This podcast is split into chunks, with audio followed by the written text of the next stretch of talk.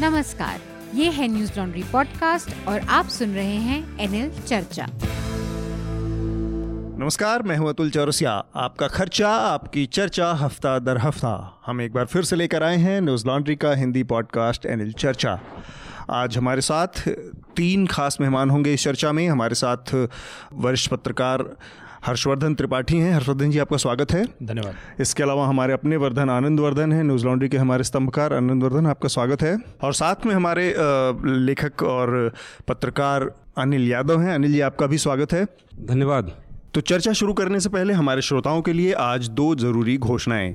Media rumble जो कि Newslaundry और टीम वर्क आर्ट्स के द्वारा आयोजित सालाना मीडिया फोरम है अपने तीसरे पड़ाव पर पहुँच चुका है।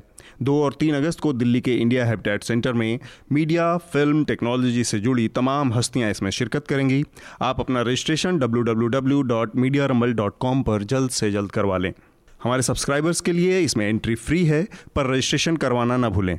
तो दोस्तों, न्यूज़ लॉन्ड्री का एक नया एनएल सेना प्रोजेक्ट भी शुरू हो गया है हु ओन्स योर मीडिया आपके मीडिया को, पत्रकारिता को, कौन लोग चला रहे हैं, कौन इसके मालिक हैं, कौन किस किस तरह के काम धंधों में लगा हुआ है, इन सभी जानकारियों का खजाना होगा हमारा ये नया NL Sena project who owns your media तो जल्द से जल्द और ज़्यादा से ज़्यादा सहयोग करें, क्योंकि यह पूरी तरह से आपके समर्थन से चलने वाला प्रोजेक्ट है।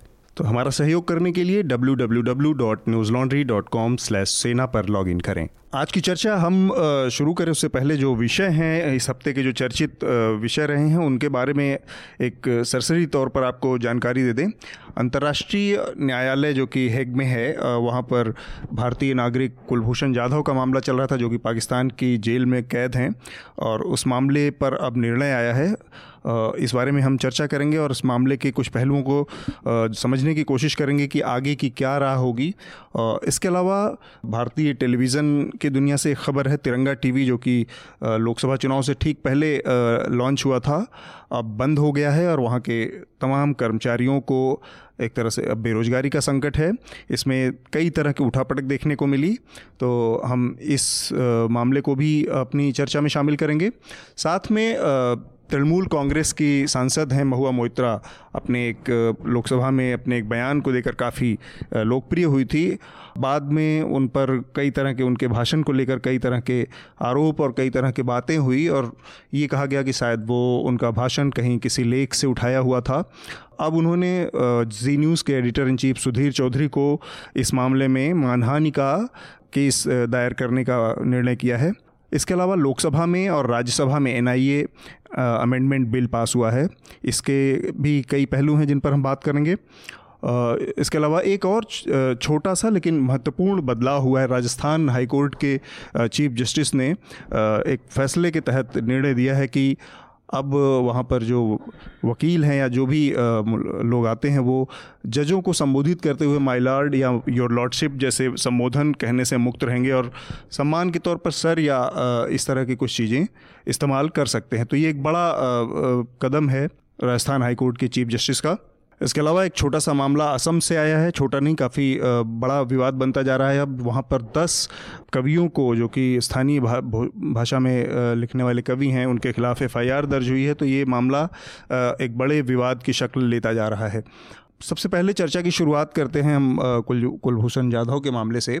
हेग में जो अंतर्राष्ट्रीय न्यायालय ने फैसला दिया है, उसके मुताबिक दो चीज़ें उसने कही हैं। एक तो कुलभूषण जाधव की जो फांसी की सज़ा थी, वो उस पर रोक लगा दी है। उस पर फांसी की सज़ा का जो पाकिस्तान की न्यायालय ने निर्णय दिया था, सैन्य न्यायालय ने, एक तो वो उस पर रोक लगा दी है और दूसरा जो निर्णय है कि उनको प्रॉपर काउंसलर का एक्सेस, क्योंकि वो भारत के नागरिक हैं और वहाँ पर जेल में बंद हैं तो जो जिस तरीके से उनको सज़ा दी गई थी, जो बिना कन्वेंशन के तहत जो नियम कानून है, उनके उसके तहत उन मानकों का पालन नहीं किया गया था। दूसरी तरफ़ पाकिस्तान का जो पक्ष है, वो ये कह रहा है कि चूँकि कोर्ट ने कहा है कि उनको अपने नियम कानूनों के तहत वहाँ पे जेल में रखा जाएगा और उनको रिहा नहीं किया जाएगा, जो कि भारत की मांग थी एक। तो कहीं ना कहीं वो अपनी जीत के तौर पे देख रहे हैं। तो वास्तव में, असल में ये दोनों पक्षों में किसी की जीत है या फिर न्याय के तहत देखा जाए तो कुलभूषण यादव जिनको कि फांसी की सज़ा का खतरा था, वो टल गया है, वो एक बड़ी राहत की बात है। देखिए मूल तौर पर तो मुझे लगता है कि ये कुलभूषण जाधव के लिए ही बड़ी जीत है। और इसमें हम चूँकि मुश्किल ये है कि भारत और पाकिस्तान का मसला है जी। तो जब देश में हम हिंदू मुसलमान में बहुत ज़्यादा मुश्किल हो जाती है लाइन खिंच जाती है तो जब पाकिस्तान और भारत हो गया तो फिर तो लाइन बहुत बड़ी खिंच जाती है।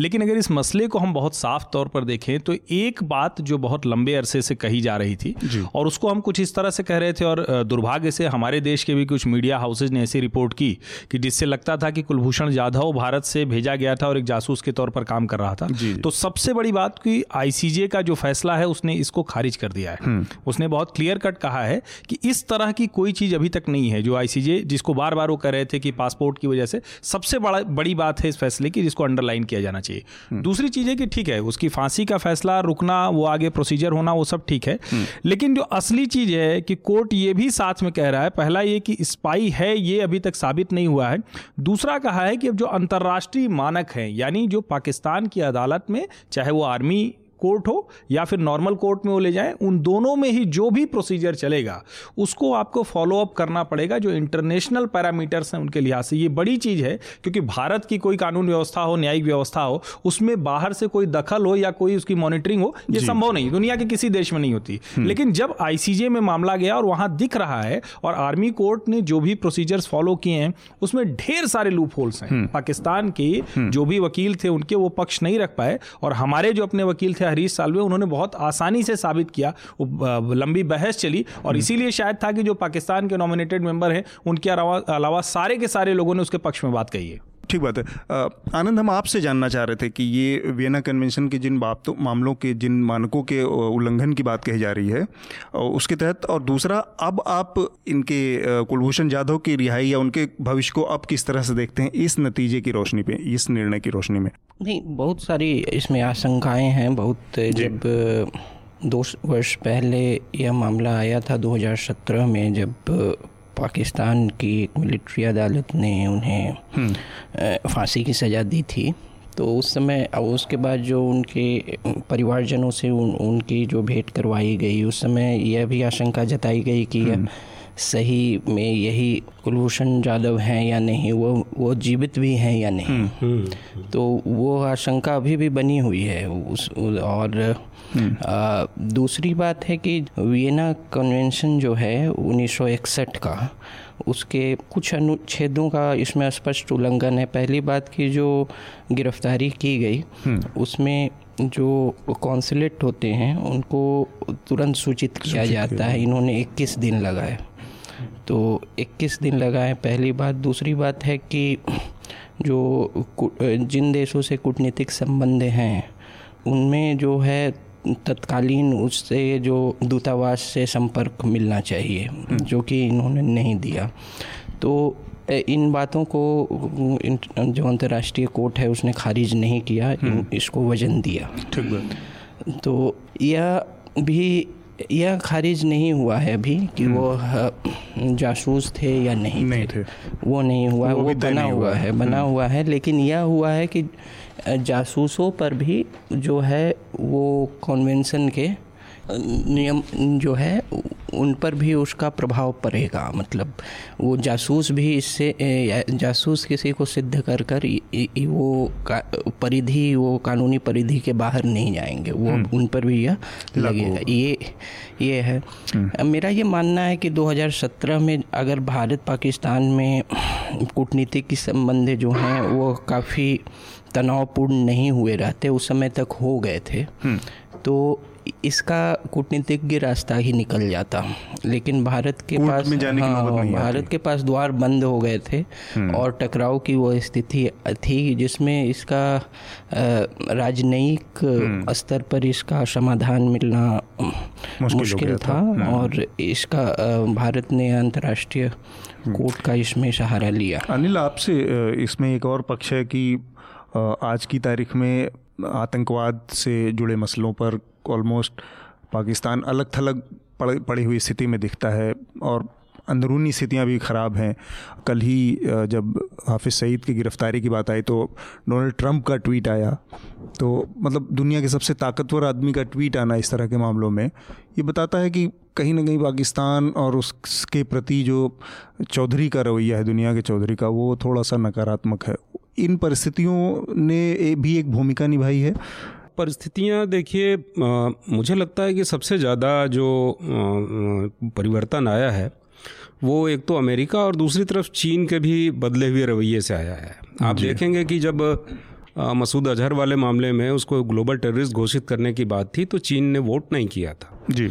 लेकिन इस बार आप देखेंगे कि चीन भी इस पे सहमत दिखता है हम्म, हम्म। और दूसरा ये दबाव ही है दोनों तरफ़ से कि इमरान खान को ये कहना पड़ रहा है कि वो आतंकवाद के खिलाफ हैं और बहुत फेयर तरीके से प्रो पीपल गवर्नमेंट चलाना चाहते हैं तो ये है लेकिन मुझे सबसे बड़ी बात इसमें लगती है कि अब कुलभूषण जाधव की एक तो जान बच जाएगी उनको हम्म। फांसी नहीं होगी।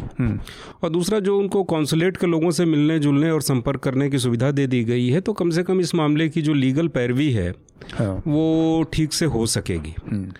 और बाकी मुझे लगता है कि जहाँ तक आतंकवाद का मामला है तो सारे देशों की सरकारें ये दुनिया बहुत कॉम्प्लिकेटेड हो चुकी है वो दुनिया की नज़रों में अंतर्राष्ट्रीय कानूनों में भला और उसका पालन करने वाला दिखते हुए भी इस तरह की चीज़ों को अंदर ही अंदर परस्यू भी करती रहती हैं। हम्म। तो ये तनाव बना ही रहेगा उसके सुलटने के तो कोई आसार दिखते ठीक है।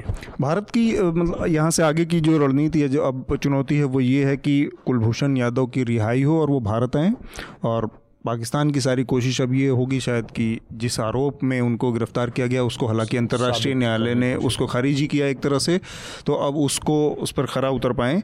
तो इस चुनौती को के ऊपर अभी आगे भी ये स्टोरी बनी रहेगी तो हम नज़र रखते रखेंगे। अपने अगले विषय की तरफ़ बढ़ेंगे जो कि तिरंगा टीवी से जुड़ा मामला है। तिरंगा टीवी लोकसभा चुनावों से ठीक पहले लॉन्च हुआ था और इसके प्रमोटर के तौर पर देश के वरिष्ठ जो अधिवक्ता हैं वकील हैं कपिल सिब्बल सिब्बल का नाम जुड़ा था, उनकी पत्नी का मालिकाना हक था।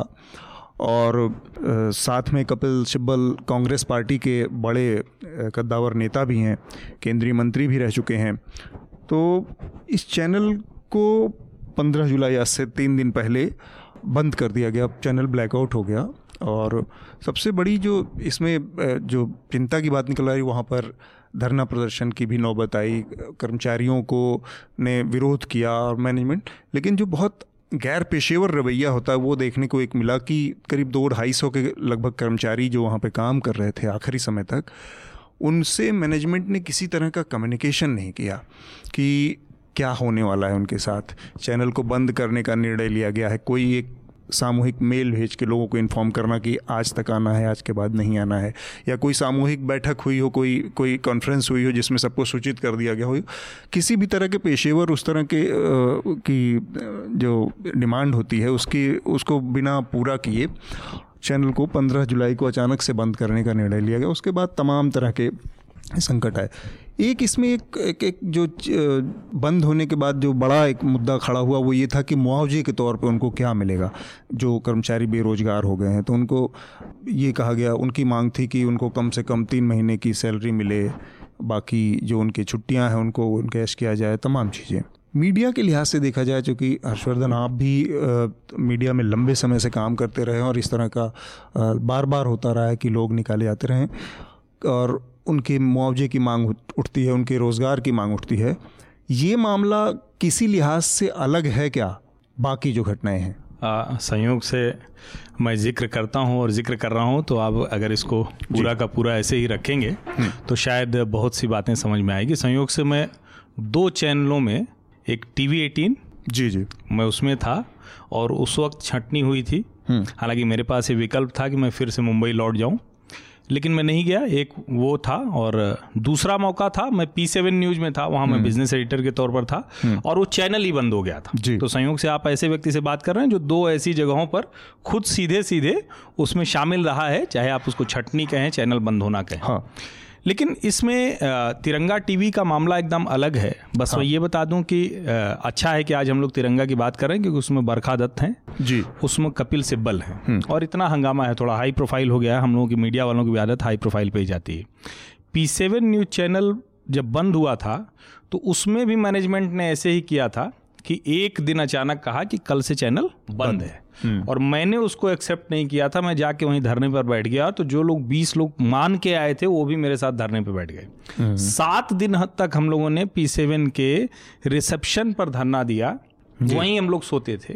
अब मैं ये क्यों बता रहा हूँ? ये इसलिए बता रहा हूँ कि दरअसल पत्रकार के तौर पर शायद हमारा साहस नहीं होता कि आप ये करेंगे तो उसके बाद नौकरी कौन देगा? क्योंकि ये हमसे भी कहा गया था डायरेक्टर ने पहली फुर्सत में कहा कि अब दोबारा आपको नौकरी नहीं मिलने वाली। तो मैंने तो कह दिया कि मुझे नौकरी नहीं करनी लेकिन ये सबके लिए संभव नहीं नहीं है। अब ये स्थिति जब आगे बढ़ती है जैसे मैंने जानबूझ के ज़िक्र किया था कि टीवी एटीन से मैं आवाज़ में था उस वक्त दिल्ली डेस्क इंचार्ज था तो लेकिन दोनों में फ़र्क क्या था? पी सेवन ने चैनल बंद किया छः महीने से सैलरी डिलेर थी और अचानक एक दिन चैनल बंद किया और कहा हम कुछ नहीं देंगे. उसके खिलाफ हमें धरने पे बैठना पड़ा। पुलिस आई सिटी में स्टेट आया हमने डिप्टी लेबर कमिश्नर के यहाँ मामला दायर किया। आठ महीने तक हम लोग लड़े और अंत में हमने सबको सैलरी दिलाई। कम से कम ये मैं बता सकता हूँ। ये एक तरीका हुआ और जब हम टीवी एटीन में थे तो हमें कुछ नहीं करना पड़ा जिसकी भी छटनी हुई। अपने आप प्रोफेशनल तरीके से बाहर अकाउंटेंट बैठा हुआ था। एच का आदमी बैठा हुआ था उसने सब कुछ कैलकुलेट करके अगले दिन आपका चेक पकड़ा दिया। मुझे लगता है ये जो डिफरेंस है क्योंकि हम ये तो किसी को फोर्स नहीं कर सकते कि हमने किसी मीडिया हाउस में नौकरी की तो वो हमको ज़िंदगी भर रखेगा। नहीं, ये तो संभव कि नहीं आपका नहीं, क्या कहता है उसमें, नहीं मैं जानबूझ के हाँ। इन दोनों को मैं बता रहा हूँ कि एक जगह पर आपको टीवी एटीन में तब राघव बहल का टीवी एटीन था अंबानी का नहीं था। तो आपको पूरी की पूरी सैलरी मिलती है तीन महीने का कंपनसेशन मिलता है और आप जाते हैं। तो मुझे लगता है कि ये एक बेहतर तरीका से पेशेवर। तरीका है और पी सेवन में था तो हमें उस तीन महीने के लिए लड़ना पड़ा। तिरंगा का मामला एकदम अलग है। तिरंगा न तो पी सेवन है और न ही टीवी एटीन है। ये बीच का तिरंगा पॉलिटिकल प्रोपेगेंडा के लिए बरखा दत्त और कपिल सिब्बल के बीच का समझौता था। जो नहीं चल पाया नरेंद्र मोदी की सरकार नहीं आती यूपीए की सरकार आ जाती तो यही बरखा दत्त हो सकता है कि डबल इनकी सैलरी हो जाती और जो कर्मचारी थे वो रहते। लेकिन इसके बावजूद मेरी पॉलिटिकल प्रोपेगेंडा होने के नाते असहमति होने के बावजूद मैं ये कहता हूँ कि ये समय तिरंगा टीवी के कर्मचारियों के साथ खड़े होने का है। और किसी भी हाल में कपिल सिब्बल से तीन महीने के कंपनसेशन के साथ उनका आप चैनल बंद कर दीजिए कोई ज़रूरत नहीं चैनल चलाने की चलाना भी नहीं चाहिए आपको अगर उस नीयत से आया था। तो उनको आप दीजिए ये क्लियर कट पॉलिटिकल प्रोपेगेंडा का मसला है लेकिन चूँकि उसमें पत्रकार शामिल हैं कर्मचारी शामिल हैं तो उनको उनका हक मिलना चाहिए मेरी ये राय एक और चीज़ है जो मुआवजे की और इस तरह की बातें हो रही हैं। अब तो कोई वेज बोर्ड या इस तरह की चीज़ तो है नहीं। आप कॉन्ट्रैक्ट पे साइन करके और जॉब शुरू करते हैं। कंपनी कह सकती है कि आपका कॉन्ट्रैक्ट क्या कहता है? नहीं, आप ये- तीन ये- महीने छः महीने की डिमांड कर रहे हैं लेकिन कॉन्ट्रैक्ट तो आपका कुछ कहता है कि कंपनी कभी भी आपको एक महीने या पंद्रह दिन के नोटिस पे आपसे मुक्ति पा सकती है। तो फिर उस स्थिति में को के लिहाज से आपको फिर मैनेजमेंट के लिहाज की तरफ़ से भी स्थिति को देखना पड़ेगा ना। कि कहाँ तक आप उसको पुश कर सकते हैं? और अगर आप उसको पुश कर रहे हो, मामला कोर्ट कचहरी या अदालतों का बनता है तो आपका स्टैंड कितना मज़बूत है उसमें? नहीं बस एक चीज़ इसमें मैं कह दूँ। हाँ। पहली बात तो ये कि अगर आप लेबर कोर्ट में चले जाएँ तो आपको कोई कंपनी सेक्शन चार की नोटिस एक बार लग जाएगी तो ज़बरदस्ती निकाल नहीं सकती है। ये मेरा अपना अनुभव है इसलिए बता रहा हूँ। और दूसरी चीज़ ठीक बात है कि आपको एक महीने पंद्रह दिन का नोटिस होता है लेकिन जो आप चैनल ही बंद कर रहे हैं या फैक्ट्री ही बंद कर रहे हैं तो कोई तो उसको सिक्योरिटी दीजिएगा ना उसको मार्केट में नौकरी कहाँ मिलने वाली है? तो दोनों का फ़र्क होता है। एक है कि आप नौकरी मिल रही है और आप चले गए तो पंद्रह दिन महीने भर का जो भी कंपनसेशन है वो मिला। लेकिन कोई तो तरीका आपको करना पड़ेगा और ऐसे जिस तरह से तिरंगा बंद हुआ है। मैं बार बार कहता हूँ कि पॉलिटिकल प्रोपेगेंडा का चैनल था लेकिन बावजूद इसके कर्मचारियों को सिक्योरिटी मिलनी चाहिए। इस तरह से चैनल बंद नहीं किया जा सकता। बाउंसर बुलाना ये मतलब ये कमाल की बात है कि कांग्रेस के इतने बड़े नेता हैं वरिष्ठ वकील हैं और वो इस तरह का व्यवहार कर रहे हैं। आनंद? अब मैं तो बहुत इसमें सामान्य सी बातें बोल रहा हूँ। एक जनरल बहुत इस कि जो समाज में जो है जो निजी नौकरियों के प्रति उनके असुरक्षा और असुरक्षित नौकरियाँ के प्रति एक ऐसे ही बहुत ज़्यादा धारणाएँ हैं और सरकारी गैर सरकारी नौकरियों के बीच एक बड़ी लंबी लकीर खींच दी गई है और लोगों को भी समाज तो आ- आ- आ- जो युवा है जो वर्कफोर्स है वो दो भागों में समाज में बटा हुआ है जो प्राइवेट नौकरियाँ कर रहा है या सरकारी। ये इस तरह की खबरें जो हैं वो उस तरह के की धारणा को और मज़बूत कर देती हैं। और इस तरह की खबर जब एक पीढ़ी एक युवा को और साथ में उनके अभिभावकों हो जाती है तो इसका जो है नकारात्मक बहुत प्रभाव पड़ता है। सम, ऐसे भी समाज की जो समझ है वो निजी क्षेत्र के कार्यकलाप के प्रति बहुत सकारात्मक नहीं है और बहुत पूर्वाग्रह से भी ग्रसित है कि ये लोग ऐसे ही हैं वैसे। इस तरह की सरकारी नौकरियाँ तो है नहीं अब तो मजबूरी हाँ, है क्योंकि सब चीज़ का प्राइवेटाइजेशन है। वो भी मैं ये उसकी तरफदारी नहीं कर रहा हूँ ये मैं जो परमानेंट टेनियर का बहुत हिमायती नहीं हूँ। कि जो है वो हमेशा के लिए करे वो उस, उसकी उसकी अपनी समस्याएँ हैं सरकारी नौकरियों की। और बहुत जगह राज्य सरकार भी कॉन्ट्रैक्ट बेसिस पे ही अब बहाली कर रही हैं। कुछ पदों पर सभी पर नहीं लेकिन कुछ पदों पर। लेकिन इस तरह का जो कार्यकाल में इस तरह की सुरक्षा से भावना से जो जुड़े हुए जो भी वर्कर हैं उसका उसका उसकी कार्यशैली भी प्रभावित होती है। एक हाँ। एक चीज़ मैं आपसे पूछ रहा था कि मीडिया में जो नौकरियों के जाने की जो असुरक्षा का माहौल है ये इसमें कुछ फंडामेंटल दिक्कतों की ओर इशारा करता है। तिरंगा को हम छोड़ दें जैसा कि हर्षवर्धन कह रहे थे कि उसके पीछे एक हिडन मोटिव भी था शायद रहा हो हो नहीं, सकता हिडन मोटिव तो अब हिडन मोटिव जैसी कोई चीज़ रह नहीं गई। हम्म, सब मान लीजिए आप कपिल सिब्बल नहीं है हम्म। आप जी टीवी हैं हम्म। आप ए बी पी हैं आप हाँ। आज तक हैं हम्म। तो भी आप पॉलिटिकल प्रोपोगेंडा कर सकते हैं एक पर्टिकुलर पार्टी के लिए काम कर सकते हैं हाँ। तो अब इसके लिए कपिल सिब्बल होना या सीताराम येचुरी होना या अमित शाह होना ज़रूरी नहीं है हम्म। वो किसी भी चैनल को सरकार रेवेन्यू दे करके खरीद करके अपनी सेवा में लगा सकती है और ऐसा हो रहा है लेकिन इसमें जैसे हाँ, मैं हाँ, माइनेशन हाँ मैं माइनेशन की बात कर रहा हूँ। माइनेशन ने अपना ऑपरेशन बंद कर दिया। अचानक से चालीस पैंतालीस चालीस पचास लोग सड़क पे आ गए। फ़र्स्ट पोस्ट ने अपना ऑपरेशन बंद कर दिया। तमाम लोग सड़कों पे आ गए। पी सेवन का बताया हर्षवर्धन जी ने। T V nine news eighteen का बताया। इस तरह की घट मतलब चीज़ें लगातार हो रही हैं। इसका मतलब है कि मीडिया में एक तो ये प्रॉफिटेबल उस तरह का बिज़नेस नहीं है जिस तरह का जिस तरह का इसमें मैन पावर इन्वॉल्व है। तो ये सेचुरेशन की भी स्थिति बताता है कि इतने लोगों की असल में ज़रूरत हाँ, नहीं है। बिल्कुल बिल्कुल बिल्कुल। ये आप देखें कि न्यूज़ चैनल्स खुलने की खास तौर से मझोले और छोटे न्यूज़ चैनल्स चैनल्स खुलने की रफ्तार पिछले दस सालों में बहुत तेज हुई है। और दूसरे मकसद क्या है उनके? और मकसद बड़ा साफ़ है कि उनका मकसद है कि एक कंपनी बनाना मीडिया कंपनी बनाना और खबरों को एक खास तरह से प्रस्तुत करना और उससे मुनाफा कमाना यही उनका मकसद है। हम्म। और इसमें बड़ी तादाद में ऐसे लोग भी आए हैं जिनके जो जिनका रियल इस्टेट का बिज़नेस है या छोटा मोटा कोई और बिज़नेस है। तो उस बिज़नेस के इंटरेस्ट को सर्व करना फिर इससे जो एक पॉलिटिकल या और ब्यूरोक्रेटिक कनेक्टिविटी हासिल होती है हम्म। राजनेताओं के साथ अफसरों के साथ उससे फ़ायदे लेना। और ये काम पुराने मीडिया हाउसेस भी करते रहे हैं उन्हीं की देखा देखी सब लोग ये रियल इस्टेट वालों ने और बिल्डरों ने ये काम शुरू किया है। उनको सपना नहीं आ रहा था ये पहले भी होता रहा है। जी। तो ये सही बात है कि उनकी संख्या ये इतनी ज़्यादा बढ़ चुकी है और इतना घटिया किस्म का प्रोडक्शन है इन चैनलों का कि वो सेचुरेशन पॉइंट अब लग रहा है आ पहुँचा है। आप जैसे देखेंगे कि अब प्रेस कॉन्फ्रेंसेज में बैठने की जगह नहीं मिलती रिपोर्टर्स को और कैमरा पर्सनस हम्म। को। और इतनी भीड़ हो जाती है कि उस भीड़ को मैनेज करना बड़ा कठिन हो जाता है। लेकिन इसमें जो मुझे लगता है जो काम की बात है कि सेचुरेशन आ गया है तो कम हो जाएँगे चैनल नहीं आया है तो और खुलते रहेंगे। और खुलेंगे। लेकिन बात ये है कि ये जो मीडिया का कॉर्पोरेटाइजेशन हुआ है पिछले 20 साल में ये और वर्ष हुआ है।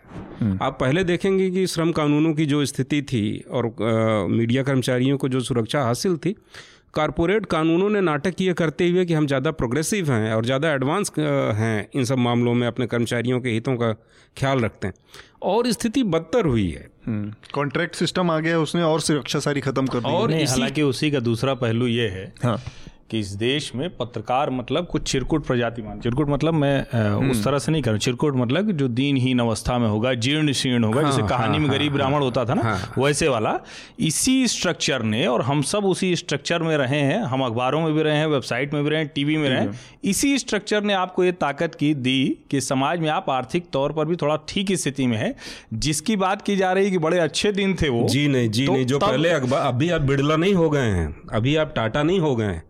बस आपके पास एक गाड़ी आ गई होगी इससे आगे कुछ नहीं हुआ मुझे लगता है कि ये भी ईएमआई चल रहा होगा। ये जो ईएमआई होगा जो आपने तर्क दिया हाँ। ये कुतर्क की श्रेणी में चला जाएगा नहीं जी। टाटा बिरला में कहा होने की बात कर रहा हूँ? दो तरह होता तो कर मीडिया हाउसेस पहले मैं ये कह रहा हूँ कि पहले से ज़्यादा इकोनॉमिक हम्म। बेहतरी हुई है आर्थिक तौर पर पत्रकार ज़्यादा बेहतर हुए अब निश्चित तौर पर अगर आप फ्लड आ जाएगी बाढ़ आ जाएगी इतने चैनल इतने मीडिया हो तो कोई सर्वाइव नहीं कर सकता। और हर दूसरे दिन ये कुकुर मुत्ते की तरह जो मीडिया संस्थान खुलते हैं उसके बाद उम्मीद कर रहे हैं कि कोई क्वालिटी जर्नलिज्म होगा। देखिए मैं तो दूसरी दूसरी चीज़ की दूसरी चीज़ की तरफ़ इशारा कर रहा था। मैं ये कहना चाह आप ठीक कह रहे हैं कि पत्रकारों के पास पैसा आया है लेकिन पैसा इसी के साथ साथ देखिए कि जो मीडिया हाउसेस हैं उनका मुनाफा भी बहुत बढ़ा है।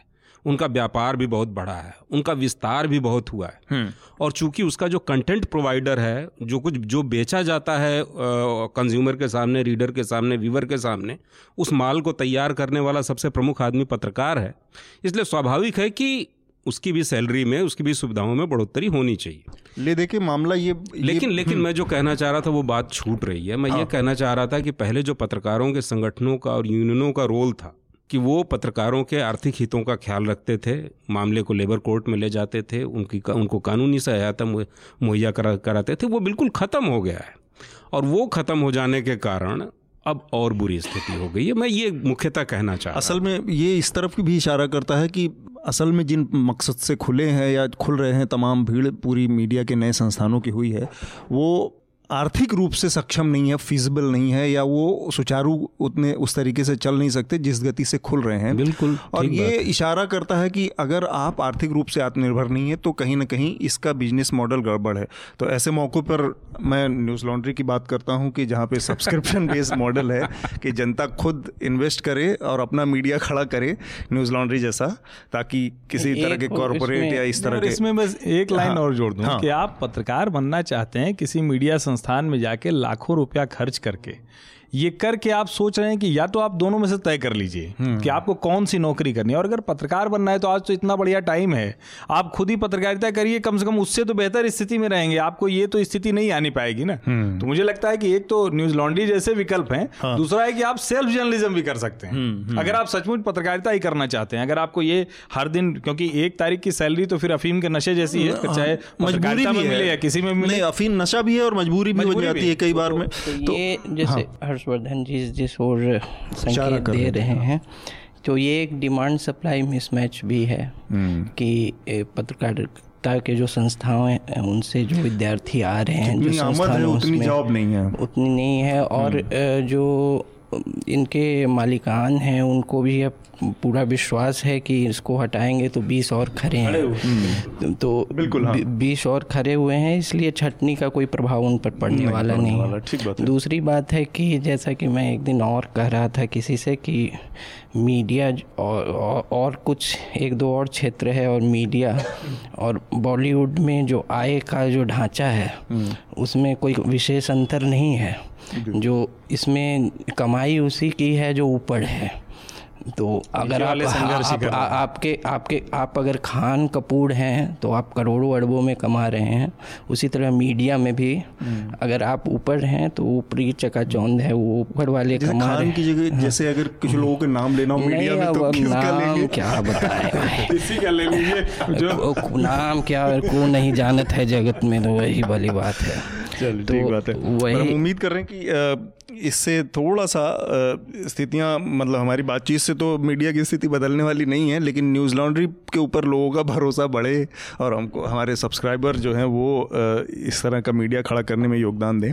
हम अपने अगले विषय की तरफ़ बढ़ते हैं जो कि बहुत महत्वपूर्ण है। इसको संक्षेप में कर, कोशिश करेंगे कि इस पर बातचीत हो लेकिन असम से जो मामला आया है इसमें वहाँ की स्थानीय बोली जो मियाँ बोली कही जाती है जिसमें कविता लिखने वाले दस कवि हैं उनको ये जो एनआरसी का मामला चल रहा है और नागरिकता का मामला चल रहा है इसके खिलाफ कुछ कविता लिखने के लिए एक एफआईआर दर्ज हुई है दस कवियों को। ये बेसिकली बंगाली मुस्लिम समुदाय से ताल्लुक़ रखते हैं।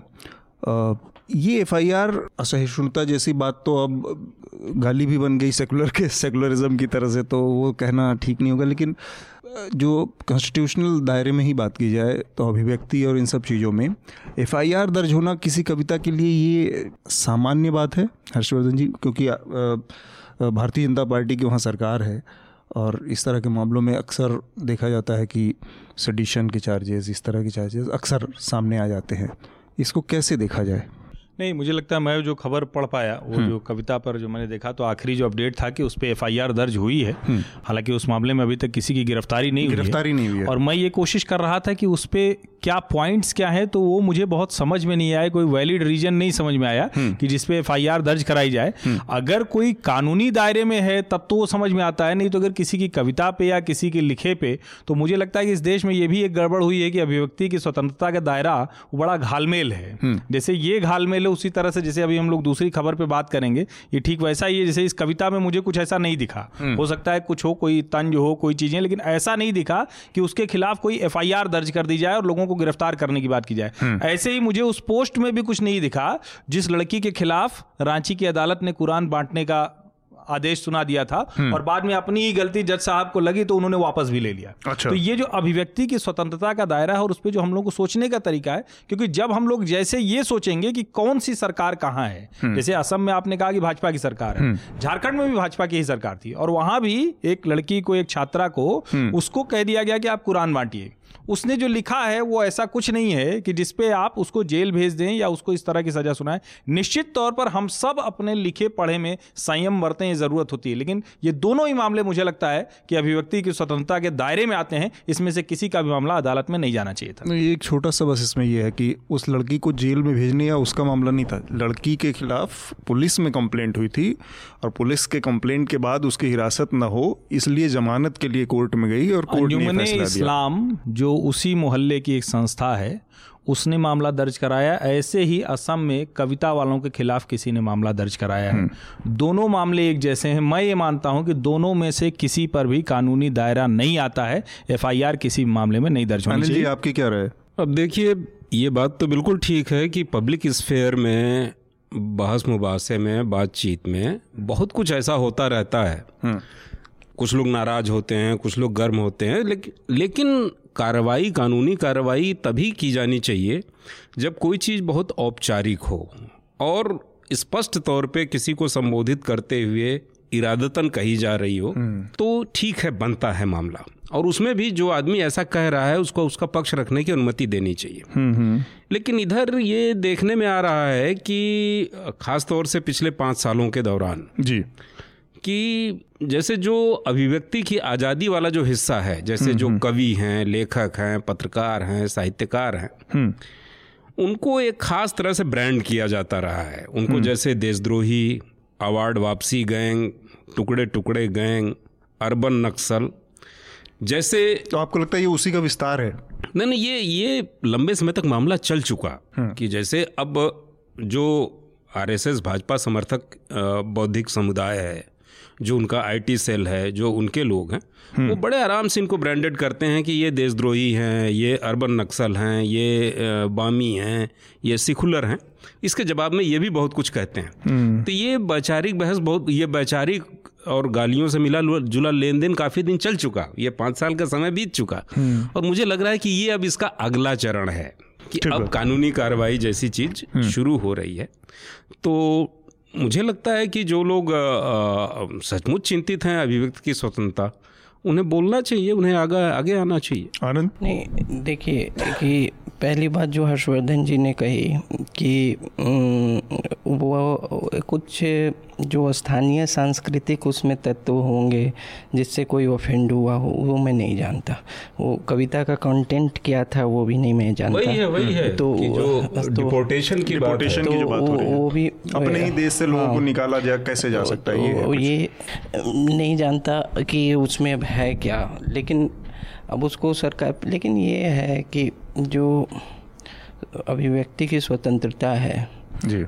उसमें एक चीज़ निहित है जो कि उन्नीस इक्यावन में के पहले संशोधन से वापस ले लिया गया उसके उसके व्याख्या से ले लिया गया उससे नहीं ले गया कि उसमें जो भावनाओं को आहत करने की भी स्वतंत्रता है जी तो तो हाँ हाँ हाँ है अभिव्यक्ति हाँ। की स्वतंत्रता में भावनाओं को आहत करने की भी स्वतंत्रता निहित है जी। तो वो शायद जो सिविल सोसाइटी है और जो कुछ हद तक न्यायपालिका भी भूल गई है हम्म, हम्म। और ये इस पर फिर से विचार की ज़रूरत है मतलब कि ये है तो आपने अगले विषय की तरफ़ बढ़ते हैं। हमारा आखिरी आज का चर्चा का विषय होगा। संक्षेप में इस पर बात करेंगे।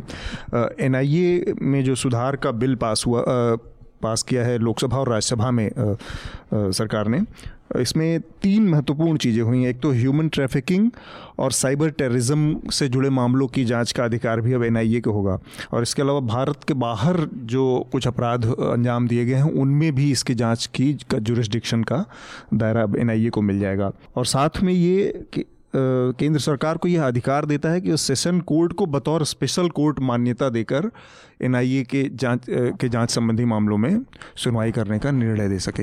ये तीन चार चीज़ें हुई हैं। मुझे जो इसमें सबसे महत्वपूर्ण चीज़ एक तो ये कि इन अधिकारों से एनआईए की ताकत में बहुत बड़ा या फिर कोई बड़ी बहस लोकसभा में देखने को नहीं मिली। तो ये नहीं समझ में आया कि इनको, इन अधिकारों को देने से एनआईए को किसी तरह की कोई चिंता है या कोई इसके खतरे या इसके अप डाउन्स, अच्छे बुरा, अच्छाइयाँ, बुराइयाँ क्या हैं प्रोज कॉन्स कुछ समझ में नहीं आया। राज्यसभा में जिस तरह से ये चीज़ पास हुई, उसका एक दूसरा इशारा है जो कि पिछले पाँच साल के जो मोदी सरकार का कार्यकाल था, उसमें ये देखा गया कि तमाम बिल की राह में सबसे राज्यसभा एक रोड़ा बनी हुई थी, एक हर्डल बनी हुई थी। अब शुरुआत में ही जितनी आसानी से राज्यसभा में ये बिल पास हुआ, उससे लग रहा है कि इस सरकार के जो दूसरा कार्यकाल है मोदी के लिए, उसकी, उनके, उसमें राज्यसभा भी आसानी से हो सकती है। तो ये आगे आने वाले जो चार पाँच साल हैं, उसमें कुछ बड़े जो कानूनी बड़े बिल्स बड़े, उसमें मोदी सरकार की जो बड़ी नीतियाँ हैं, उनमें भी हम देख सकते हैं, उनको पास कराने की दिशा में सरकार आगे बढ़ सकती है क्या? नहीं आ, मुझे लगता है कि ये तो हमने देखा ही है क्योंकि आ, एक तो ये है कि बहुत प्रोडक्टिव सेशन रहा है जिसकी हम लोग चर्चा सुन रहे हैं और बहुत ज़्यादा हम्म। काम हुआ है एक ये पक्ष है दूसरा पक्ष ये है कि विपक्ष ये भी कह रहा है कि बहुत तेज़ी में सरकार जा रही है अपने जो बिल वो चाहती है उसको बहुत तेज़ी में पास करा रही है जिसमें आपने एनआईए की बात की तो उसका अच्छा पहलू ये है कि लगभग सभी ने मतलब वैसे तो सिर्फ़ छह वोट अगेंस्ट में हम्म। पड़े हैं लेकिन हाँ। राजनीतिक दल के तौर पर किसी ने कोई इस पर कोई बड़ा सवाल नहीं खड़ा किया है क्योंकि हम्म। उसमें जो चीज़ें हैं हाँ। वो आप चाहे साइबर टेररिज्म की बात करें या फिर दूसरी जो चीज़ें हैं या फिर अधिकार बढ़ाने की बात है अगर सेशन कोर्ट को आप स्पेशल कोर्ट में कन्वर्ट करते हैं तो उसके पीछे भी वजह ये कि मामला जा रहा है तो वो तेज़ी में उसको निपटाया जा सके हम्म। जो भी एक तरह से कहें कि एनआईए को वो अधिकार देंगे कि अगर आतंकवाद संबंधित कोई मामला आता है तो उसमें जो सामान्य पचड़े होते हैं कानूनी वो उसमें नहीं फंसे लेकिन एक चीज़ और है जो आप कह रहे हैं कि क्या ये सरकार अब आगे और तेज़ी से अपने एजेंडे की आप हम्म, हम्म। मुझे लगता है यही पूछ रहे हैं कि एजेंडे वाले बिल लागू करे क्या? तो मुझे लगता है कि वो शायद लागू करेगी ही करेगी और उसे करना भी चाहिए। क्योंकि 2014 से 19 में अगर किसी सर किसी को किसी पार्टी को मैंडेट मिलता है और 2019 में दोबारा मैंडेट मिलता है तो उसकी बातें क्या हैं? जनता किस लिए मैंडेट देती है और मुझे लगता है कि हमारी डेमोक्रेसी की एक बहुत कहें कि वो दुर्भाग्य रहा है कि जो जिस चीज़ के लिए चुन कर आया उसने वो काम नहीं, नहीं किया हम लोग अच्छा। अभी इसके पहले भी चर्चा हम्म। आपसे भी कर रहे थे कि जो सोशल जस्टिस पर चुन के आए उन्होंने सोशल जस्टिस छोड़ के सब किया हम्म। जो सेकुलरिज्म पे भी चुन के आए उन्होंने रियल सेकुलरिज्म छोड़ के सब किया तो मुझे लगता है कि अगर आप चुन के आ रहे हैं और अगर उसमें विपक्ष के लिए एक ज़रूरी बात यह है कि आपको अपनी बात संसद में और सड़क पर तथ्य के साथ रखनी होगी। बहुत ज़्यादा आप वे बहुत वैसे टर्म में बात करेंगे तो उसकी बात नहीं सुनी जाएगी। अनिल जी आपको क्या लगता है कि ये जो हर्षवर्धन जी ने इशारा किया कि जो जिसके लिए चुन के आया था उसके साथ ही उसने धोखा किया।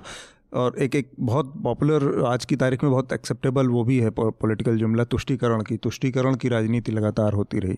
देखिए सारी सरकारें कानून का राज संविधान के हिसाब से देश को चलाने के एजेंडे पे चुन के आती हैं। वही शपथ ये एजेंडा समान होता है इसकी शपथ लेती हैं। लेकिन समस्या इस मामले में ये है कि सारी एजेंसियों का राजनीतिक दुरुपयोग पहले भी किया जाता रहा है अब भी किया जा रहा है। अब जैसे एनआईए वाले ही मामले में हम्म। समझौता एक्सप्रेस के केस में प्रोसिक्यूशन को कमज़ोर किया गया। हम्म। इतना कमज़ोर किया गया कि जो अभियुक्त थे बाइज्जत बरी हुए और उन्हीं में से सबसे प्रमुख अभिव्यक्त अभि अभियुक्त प्रज्ञा सिंह ठाकुर को चुनाव लड़ा करके संसद में पहुँचा दिया संसद में पहुँचा दिया गया हम्म।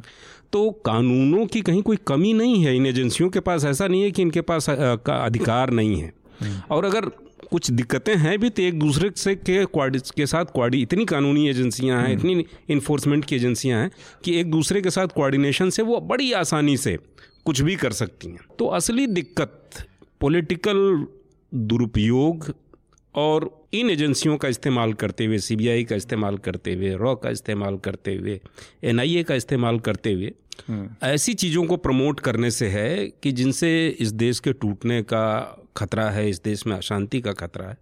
तो मुझे लगता है कि ये बड़े कंसर्न का विषय होना चाहिए। इस कानून से क्या होगा क्या नहीं होगा ये कंसर्न का नहीं होना चाहिए क्योंकि सरकार तो ऑल है ही है जब चाहे जैसा चाहे जो कर सकती है। तो मुझे लगता है कि ये जो एजेंसियों का पॉलिटिकल इस्तेमाल है सेलेक्टिव मामलों में ये खतरनाक ये खतरनाक है। आनंद पार्लियामेंट में जिस तरह से बहस होनी चाहिए थी वो नहीं हुई। इस ये सिलेक्ट कमेटी को भेजना चाहिए था उस पर बहस होती और उस पर थोड़ा उसमें नए पहलू जुड़ते या उससे जुड़ी चिंताएँ। इन सब चीज़ों को खारिज कर दिया खारिज करके एक तरह से केवल वामपंथी पार्टियों ने इस पर विरोध जताया उस पर बाइकआउट किया। और भी और भी कोई एक बाकी सब लोगों ने। तो इससे कोई कानून के बनने और बिगड़ने की प्रक्रिया पर क्या असर पड़ सकता है? देखिए इसमें कई क्योंकि कानून खूब बना लिए गए और ये अमेंडमेंट करके बहुत सारे सुधार भी कर दिए गए लेकिन हमने देखा कि एनआईए के मामले में सैलियन का जो बयान खुद आया था, जो कि जाँच अधिकारी थी, उन्होंने खुद कहा कि उनको इस मामले में धीरे चलने के लिए कहा जा रहा है एनआईए की तरफ़ से ये सारी चीज़ें। तो आप बैकडोर से अगर आम ट्विस्टिंग करते रहेंगे पार्लियामेंट में कितना भी मज़बूत कानून बनाते रहिए ज़रूरत ये नहीं है कि इनके राजनीतिक जो हस्तक्षेप है या जो असर है इनके ऊपर चाहे सीबीआई हो चाहे एन हो इन इन चीज़ों को दूर किया जाए? नहीं देखिए कानून जो है जो व्यक्तियों के जो उसमें जो पर्सनेल होंगे उनके लिए जी। उन उनका व्यवहार कैसा रहेगा? इसको इसका पूर्ण पूर्वानुमान लगा कर नहीं बनाया जा सकता। वो हमेशा के लिए संस्थाओं के लिए बनाया जाएगा। अब उसमें उसको जो राजनेता हैं या उसमें जो अधिकारी हैं वो उनका व्यवहार कैसा रहेगा?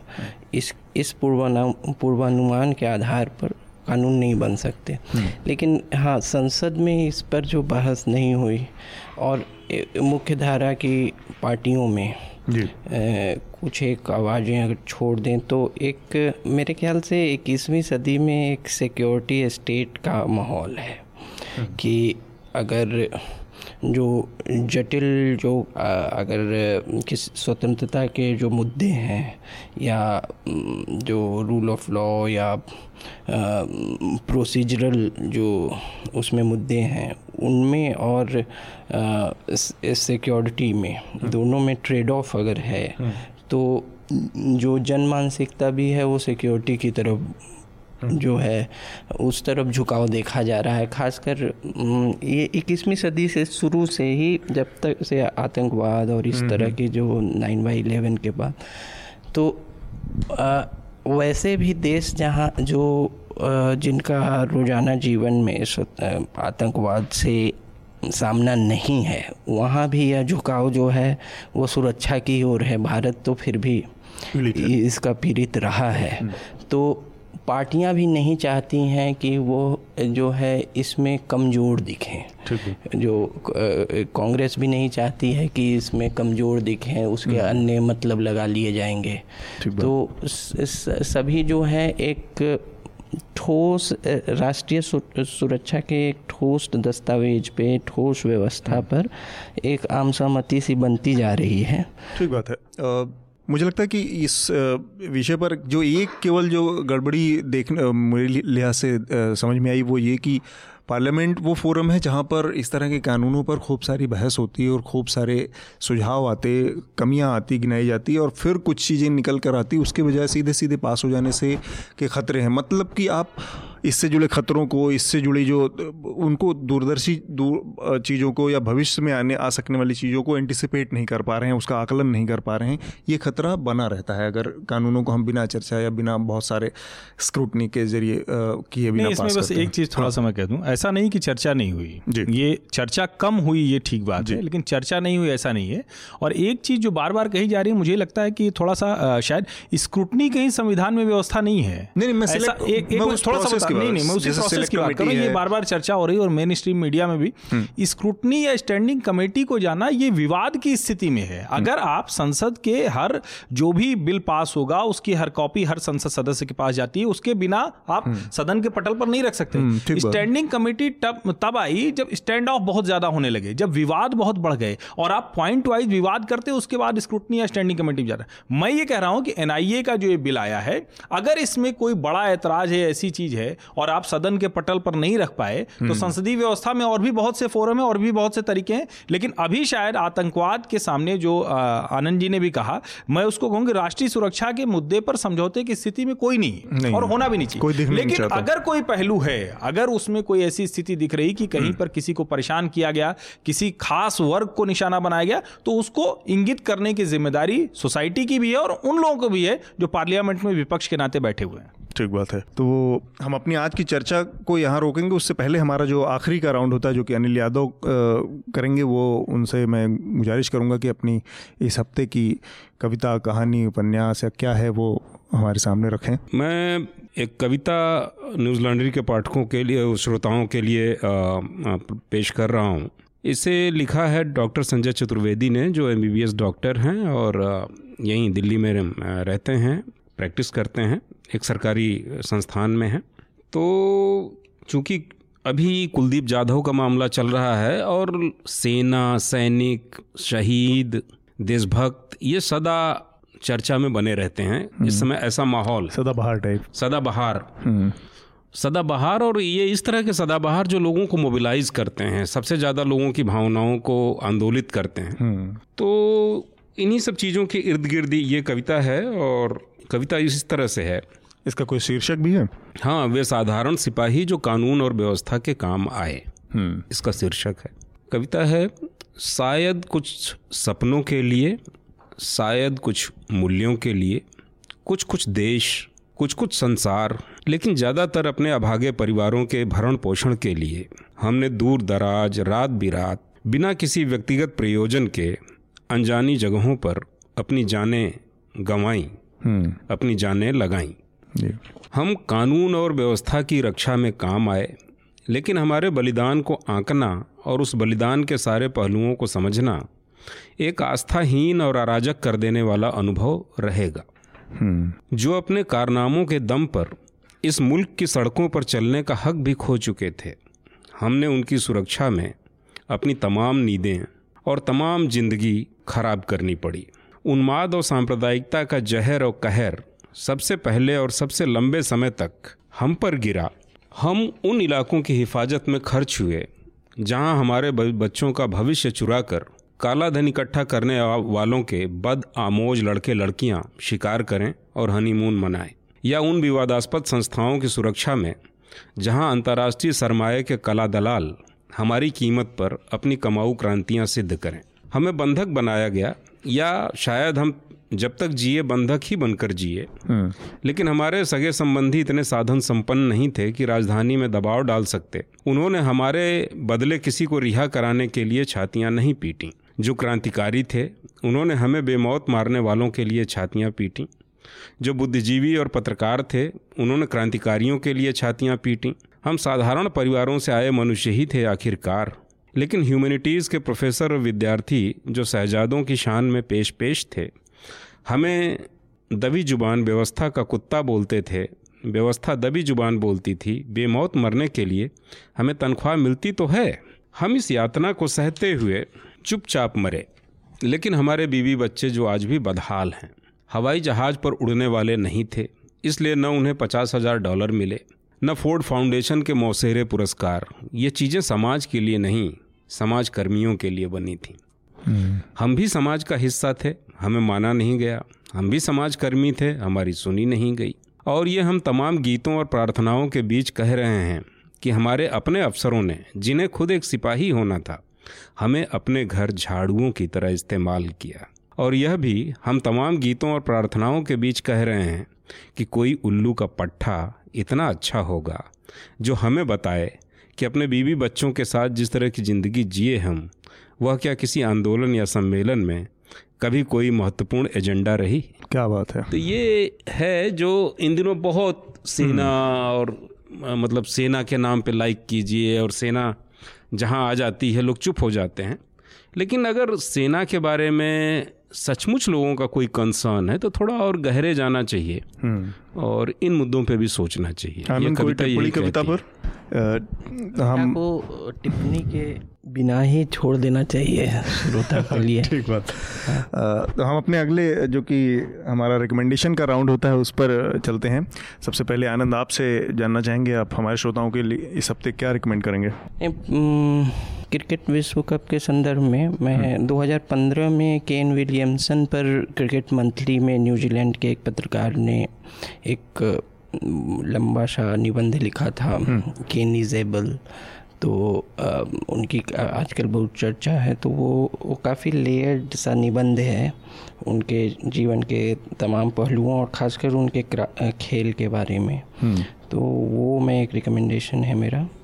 दूसरा है कि चूँकि बरसात शुरू हुई है तो हालाँकि ये बरसात पर उतना नहीं पहाड़ों में बरसात पर यह कविता है नागार्जुन की बादल को गिरते देखा है। हम्म, हम्म। अमल धवल गिरी के शिखरों पर। तो मुझे वर्षा के समय का एक का ये सबसे प्रभावशाली कविता लगता है। हालाँकि एक खास तरह के बरसात का इसमें वर्णन है फिर भी। हम्म। अनिल आपका रिकमेंडेशन क्या होगा? मैं इस बार रिकमेंड करूँगा संस्कृति के चार अध्याय। रामधारी सिंह की किताब है। क्या बात है। और मुझे लगता है कि इन दिनों एक बड़ी अजीब सी स्थिति है कि लोग पूरे भारत को परिदृश्य में रखे बिना अपनी जाति अपने धर्म और अपने तात्कालिक आग्रहों और कभी कभी तो अपने अपने अपने अपने फ़ायदे के लिए अपने अपने काले धंधों को बचाने के लिए अपने अपराध को छिपाने के लिए सामने वाले पे खुद को राष्ट्रवादी देशभक्त और महान आत्मा बताते हुए हमलावर होने से बाज नहीं आ रहे हैं ये प्रवृत्ति बढ़ती जा रही है हम्म। तो ऐसे में मुझे लगता है कि सचमुच भारत क्या है ये राष्ट्र है या नहीं है देश क्या है देशभक्ति क्या है नागरिक क्या है? और ये किस तरह से ये सिविलाइजेशन डेवलप हुई है इसके हम्म। बारे में लोगों को जानना चाहिए। न्यूनतम जानना चाहिए। और फिर उसके बाद हमको अधिकार के साथ देश के बारे में कोई बात करनी चाहिए। अच्छी तो, किताब है मतलब समझने के लिए हाँ, मुझे लगता है कि एक पिछले पाँच हज़ार सालों का विहंगम दृश्यावलोकन करना हो तो इसे संस्कृति के चार अध्याय पढ़ने चाहिए। ठीक बात है। आपका जो रिकमेंडेशन इस हफ़्ते का होगा क्या होगा हर्षवर्धन जी? नहीं मैं अभी आजकल एक बड़ी रोचक किताब पढ़ रहा हूँ गुरचरण दास की। The difficulty of being good और ये थोड़ा सा इसमें धर्म है कर्म है कॉरपोरेट भी है बहुत कुछ। तो इसको आप लोग पढ़ेंगे तो बड़ी खूबसूरत किताब है और शायद आज के समय में भी ये बड़ी काम की किताब है। गुरुचरण दास का नाम बताने की ज़रूरत है नहीं आज के समय में तो बड़े कॉरपोरेट गुरु हैं।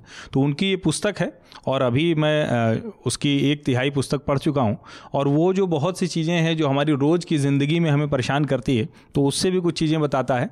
तो मैं ये रिकमेंड करूँगा कि इसको अगर आप लोग ठीक लगे पढ़ने लिखने के शौकीन हैं तो इसको पढ़िए। ठीक बात। मेरा रिकमेंडेशन इस हफ़्ते का है जो कि फणेश्वर नाथ रेणु की एक कम चर्चित रचना है कितने चौराहे? महिला आंचल तो उनकी बहुत लोकप्रिय है कितने चौराहे उनकी रचना असल में एक बड़ी अजब सी चिंता से उपजी हुई है कि आज़ादी के ठीक बाद के दौर की कविता है, ठीक बाद के दौर की का उपन्यास है और वो जो मूल्य हैं, वो बड़ी तेज़ी से ख़त्म होते हैं। जो आदर्शवादिता थी आज़ादी के आंदोलन की, उस दौरान की जो राजनीति से लेके और सामाजिक जीवन की, उसके ख़त्म होने की चिंता उस छोटे से एक जगह की, जो उत्तर बिहार के कोसी इलाके की पृष्ठभूमि में लिखा गया है उसमें उस चिंता को बहुत गंभीरता से और बहुत से निकाला गया है और रास्ते भी बताए गए हैं। तो मैं इस हफ़्ते वही रिकमेंड करूँगा। और इसके साथ ही हम अपनी आज की चर्चा को विराम देंगे लेकिन उससे पहले जो हम आपसे हर हफ़्ते अपील करते हैं वो अपील कि न्यूज़ लॉन्ड्री को सब्सक्राइब करें आ, क्योंकि आपके समर्थन से जो मीडिया खड़ा होगा वो आपकी बात ज़्यादा करेगा और किसी भी तरह के पॉलिटिक्स किसी भी तरह के कॉरपोरेशन के दबाव से भी मुक्त रहेगा। आप सभी लोगों का चर्चा में भाग लेने के लिए बहुत बहुत शुक्रिया। धन्यवाद। न्यूज़ लॉन्ड्री के सभी पॉडकास्ट ट्विटर आई और दूसरे पॉडकास्ट प्लेटफॉर्म पे उपलब्ध हैं। खबरों को विज्ञापन के दबाव से आज़ाद रखें। न्यूज़ लॉन्ड्री को सब्सक्राइब करें।